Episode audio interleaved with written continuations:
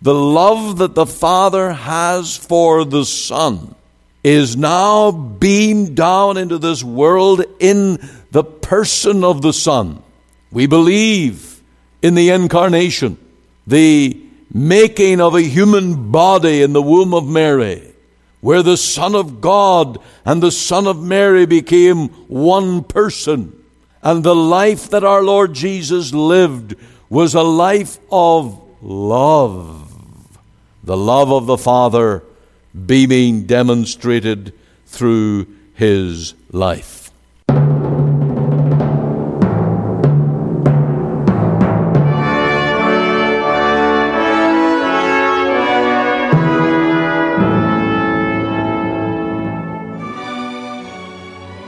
Welcome to Let the Bible Speak. This is Ian Goligher. Thank you for joining with us here on the broadcast today. And we turn to the joy of being yoked with Christ.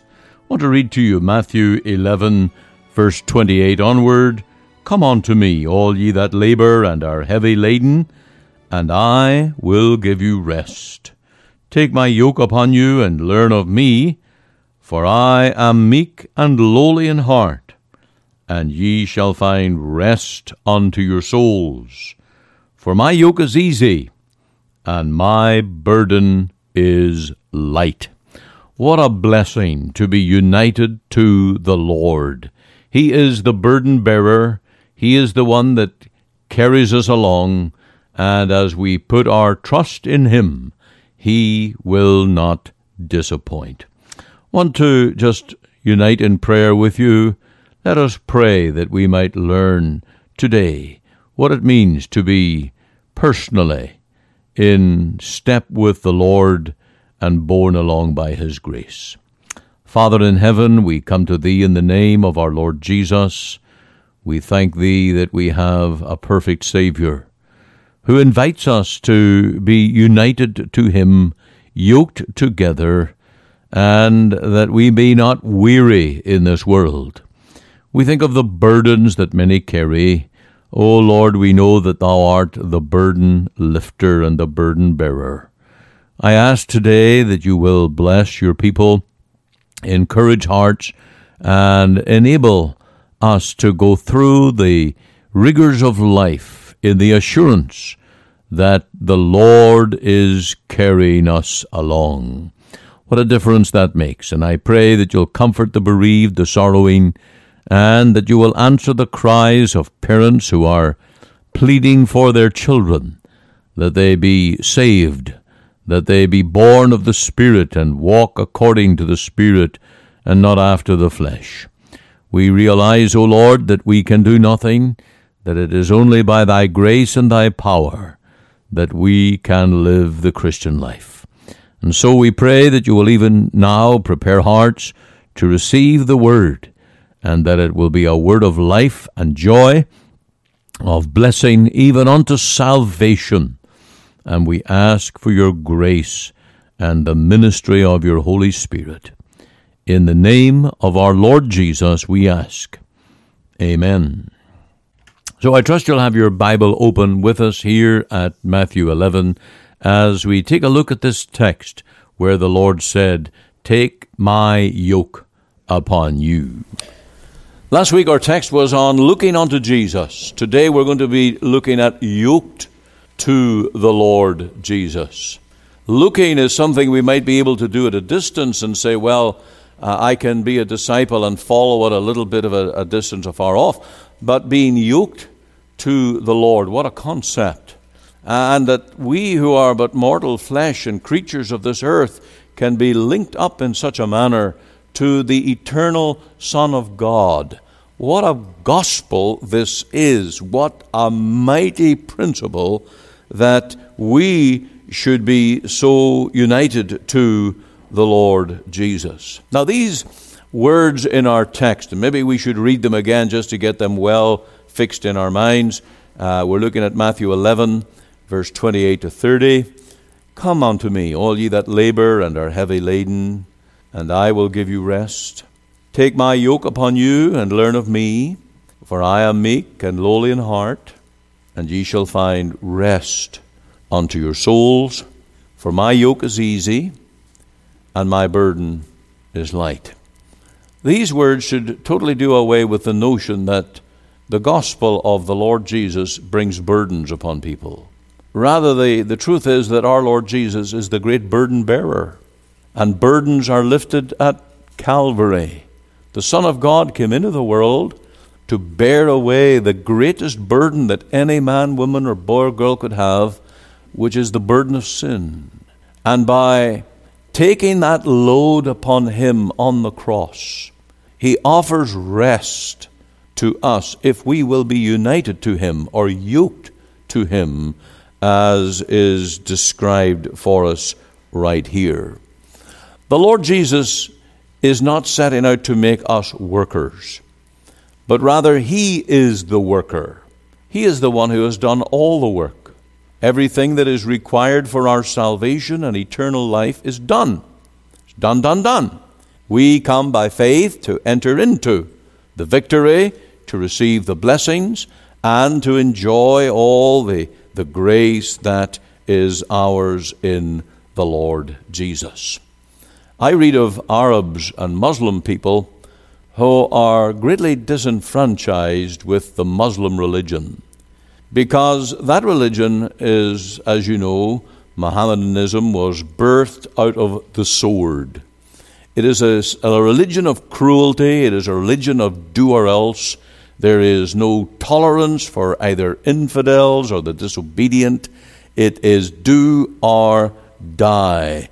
And those who question the Quran, well, there is no future, no mercy unto them. And so we have about 1.6 billion people in this world who are locked into a seventh century burdened religion that will not set them free from the burdens of life. And we see the fruits of this in so many Muslim countries. We see the cruelty, the warfare, the constant fighting. And that is no new thing. The history of Islam is a history of fighting and of destroying one another. Um, we are familiar, I suppose, with the Crusades and the great battles that there has been between the Muslim world and the Christian world. Much of that is regrettable. Much of that was just mere uh, foolishness and man's pride. Much of it was not the presentation of Christianity that Christ has given. Uh, but Muslims today, some of them, are recognizing that they are locked into a system which is bringing an endless torture and endless cruelty to their lives. And I hear, I get reports, I read of things where there are Muslim people who are learning the gentleness of Christ, the meekness of the Lord Jesus. And this is something we should be praying for. These people who are in a religion that is bringing such fear, torment, and trouble to their hearts, we need to pray that their eyes are opened to know the Son of God, who came into this world not to bring burdens, but to lift burdens and to bring rest. Did you notice in the text uh, that it is the offer here? I will give you rest. And it is that rest of soul that I want you to enjoy. If you don't have it, you are living under a huge burden, whatever your religion or whatever your philosophy in life, if you do not have the rest that is in the knowing and the enjoyment of the Lord Jesus, you are a very burdened person. And you know, this world is filled with, with many, many burdened people. And so I invite you today to take the yoke of the Lord Jesus. As I, as I opened it last week, it was all about looking unto Jesus. Today, I want us to take this text, this call to be personally linked to or yoked to the Lord Jesus. Firstly, let me preach the person to whom uh, you're invited to be linked.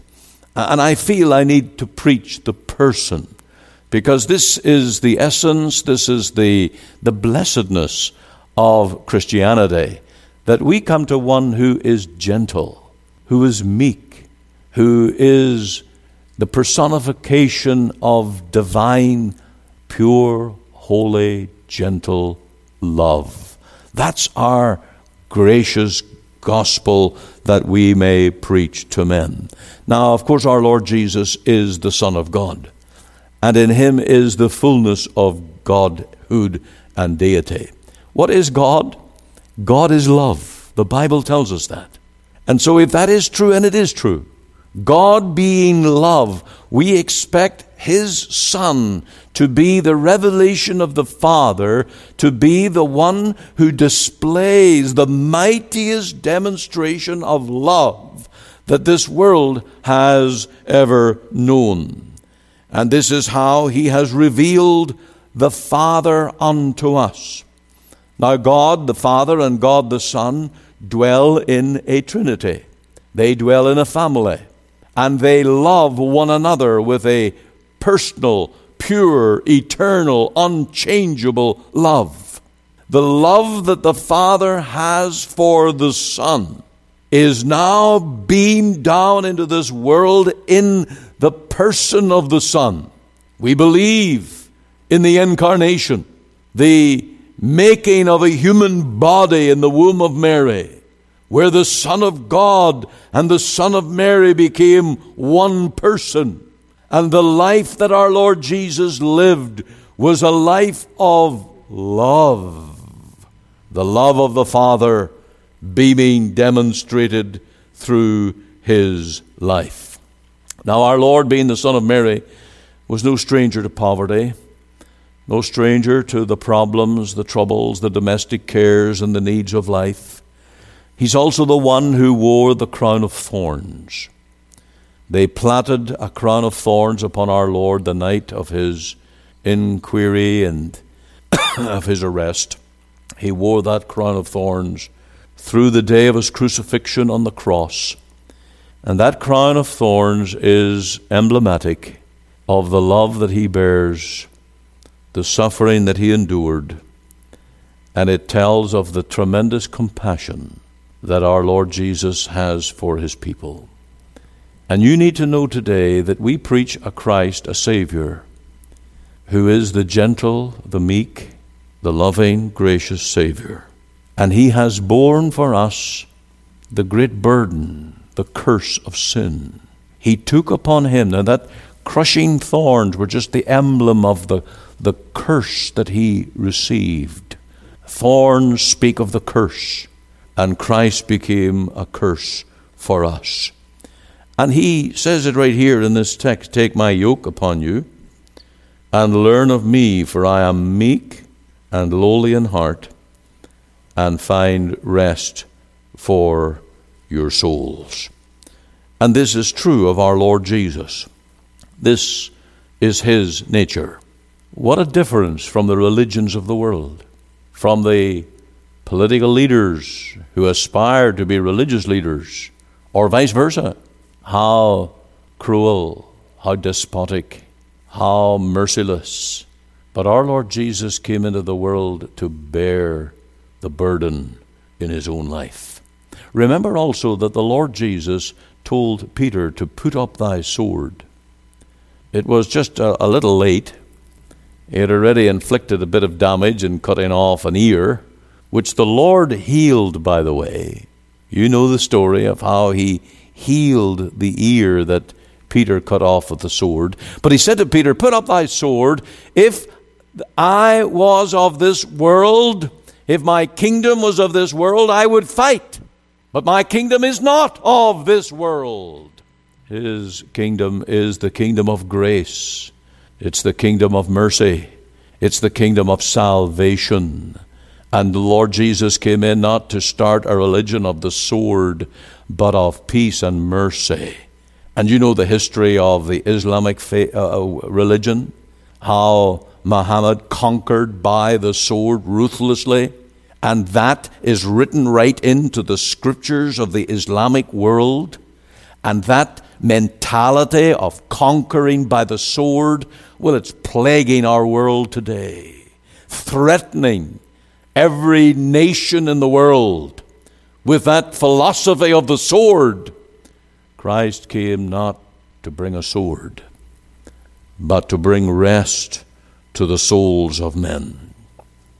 In his life and ministry, the Lord Jesus displayed the greatest compassion.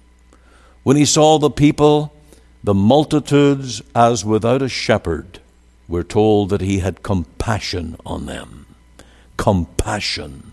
And the Greek word behind that is that stomach wrenching concern. When you really pity, it affects you right here. And our Lord Jesus had compassion. He sat down with sinners. He bore the criticism of the Pharisee. He told the story of the prodigal. Oh, what a wonderful, compassionate story. This is our Savior that we're presenting to you today, the one who offers you rest for your troubled soul, who will take the burden of sin and guilt and pour into your heart not just a vacuum, but infinite love. Would you look with me at Matthew 15, verse 9? Speaking of God being love and Jesus being love, we have this text, Matthew, or sorry, John 15 and verse 9. And I want you just to see the impact of this. And if this can be worked in your heart, what a wonderful thing. As the Father hath loved me, so have I loved you. Continue ye in my love. How did the Father love the Son? Infinitely. How did the Father love the Son? Continually. Without measure, God focused on His Son as the object of His love. Now the Lord Jesus says, As the Father loved me, so have I loved you. Can you take that in? You are the focus, you're the object of His love. And He tells us, continue in that love, abide in it. If you're a Christian, you will abide in it. If you're not saved, you're invited to enjoy it. You are called on to enter into this love that lifts the burden and brings genuine, true rest into your soul. And this now changes the life. The Lord said to his disciples, By this shall all men know that ye are my disciples, when ye love one another. This love will be translated into your life and into your ministry. And those early apostles, they endured the curse of sin. They went all the way in their love for Christ to preach this gospel to the world. They even led down their lives. Many of the early Christians led down their lives. Why? Because the same love of the Savior burned in their hearts. Do you have that burning love of the Savior in you? He says to you, Come, come unto me, all ye that labor and are heavy laden, and I will give you rest. He invites you to receive this rest within your heart. Now we come to the people who are invited to take this yoke. These are people who are burdened and heavy laden. You have, I'm sure, observed the faces of people in public, maybe riding along on a bus or on SkyTrain in a public place, and you just look at the faces of the people and you can see the burden. You can see the drawn lines of care written upon the face. Lives that are broken and troubled by so many, many horrible things. Just go into the waiting rooms of hospitals. Sit for a while and, and look around that thronged room and the burden that is upon men and women. In a city like this, how many bottles of tears could be filled every day from the, the heartache and the, and the grief that is filling many souls. On one hand, Vancouver is rated the top city in the world to live. And yet its people are filled with brokenness, troubles, and trials. We see that in the drug world. We see that in the depression rates. What is there? One in eight that live with some form of depression. One in 40 that live with suicidal tendencies. This is the real world we're living in. And Christ says to troubled men, Come unto me, all ye that labor and are heavy laden, and I will give you rest. There are people who trust in false religion for relief from those burdens, but they only add greater burdens. You see, all religion is based in some form of hope. But when those hopes are dashed and unfulfilled, they only create pent up greater grief.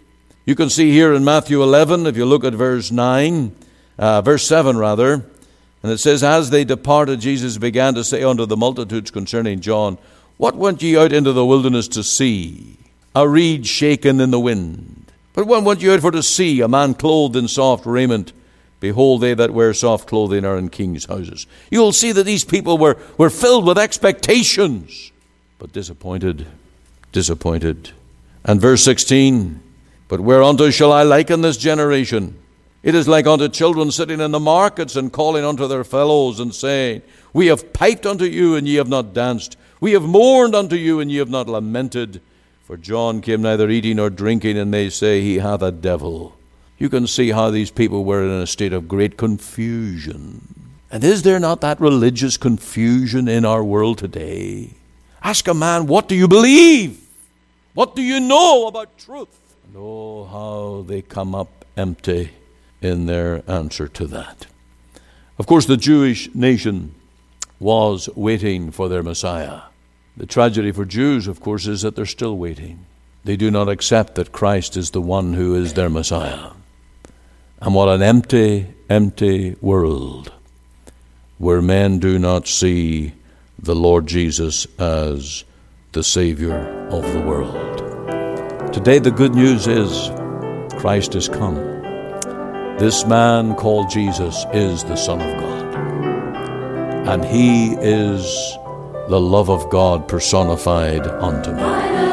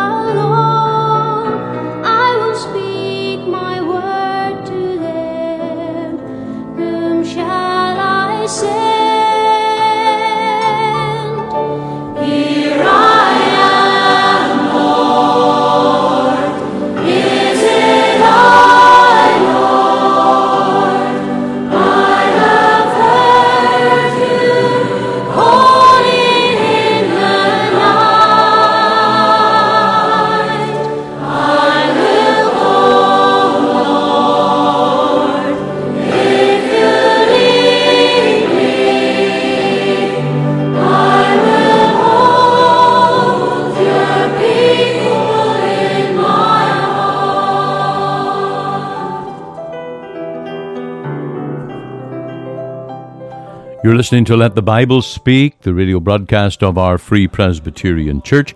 This is Ian Goligher. I want to thank you sincerely for staying right to the end of the program.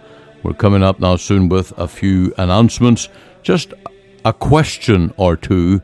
Uh, and I'd like to reiterate the point where uh, the message mentioned today that there is a great difference between the political leaders of this world who tend to be despotic and power mongers, uh, than the ministry of the Lord Jesus, who sat with sinners and had great compassion upon the needy. I want to tell you today about my Savior, who is all compassionate.